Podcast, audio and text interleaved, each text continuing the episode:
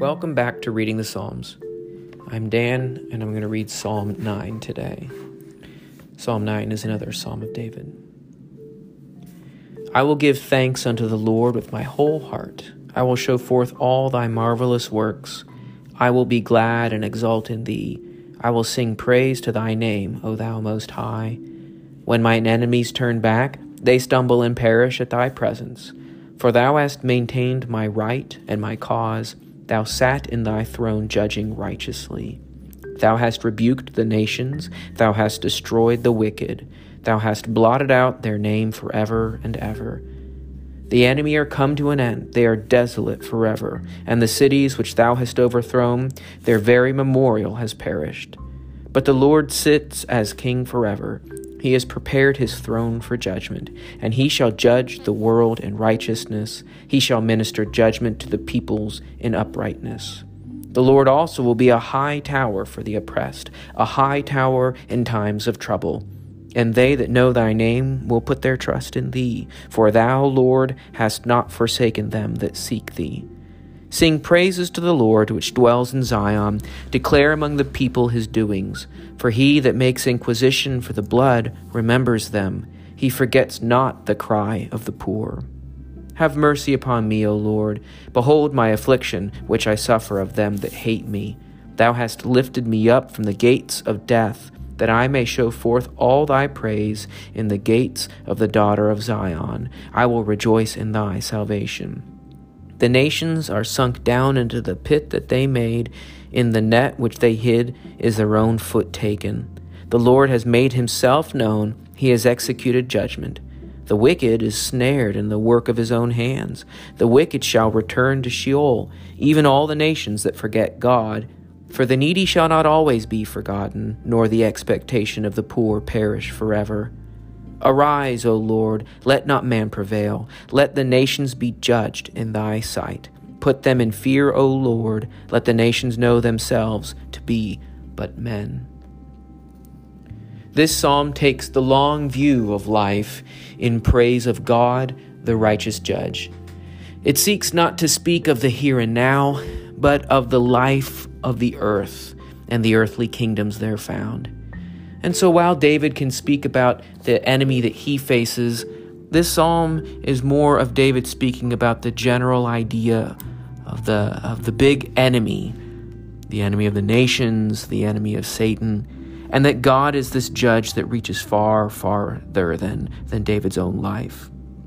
God, the judge of the nations, is a righteous judge. And the stories of his good works and good judgments are many. And Though one may feel in the thick of trouble for the moment, in this here and now moment, if one gives the long view and reads the stories and reads the accounts of God's great works among men, you can gain encouragement and strength and know that while weeping may tarry for the night, it's gone in the morning. Thus, trusting in God's long judgment, we can be safe. Judges on earth come and go, but not He. He is forever. Trusting in God as our high tower is secure. Babel's tower is no more, but God is a high tower that is forever. His judgment is steady, helpful, and safe for our faith and trust. Let's read the psalm again. I will give thanks unto the Lord with my whole heart. I will show forth all thy marvelous works. I will be glad and exult in thee. I will sing praise to thy name, O thou most high. When mine enemies turn back, they stumble and perish at thy presence. For thou hast maintained my right and my cause. Thou sat in the throne judging righteously. Thou hast rebuked the nations. Thou hast destroyed the wicked. Thou hast blotted out their name forever and ever. The enemy are come to an end. They are desolate forever. And the cities which thou hast overthrown, their very memorial has perished.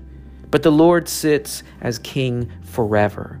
He has prepared his throne for judgment, and he shall judge the world in righteousness. He shall minister judgment to the peoples in uprightness. The Lord also will be a high tower for the oppressed, a high tower in times of trouble. And they that know thy name will not be, uh, and they that know thy name will put their trust in thee, for thou, Lord, hast not forsaken them that seek thee. Sing praises to the Lord, which dwells in Zion. Declare among the peoples his doings. For he that makes inquisition for the blood remembers them. He forgets not the cry of the poor. Have mercy upon me, O Lord. Behold my affliction, which I suffer of them that hate me. Thou that liftest me up from the gates of death, that I may show forth all thy praise. In the gates of the daughter of Zion I will cry, I will rejoice in thy salvation. The nations are sunk down in the pit that they made, in the net which they hid is their own foot taken. The Lord has made himself known, he has executed judgment. The wicked is snared in the work of his own hands. The wicked shall return to Sheol, even all the nations that forget God. For the needy shall not always be forgotten, nor the expectation of the poor perish forever. Arise, O Lord, let not man prevail, let the nations be judged in thy sight. Put them in fear, O Lord. Let the nations know themselves to be but men. God's long, eternal life, reigning and judging from his throne, is contrasted with the short time of these nations. Even the country that I live in, which I try to boast in as, as being powerful and strong, it isn't even 300 years old.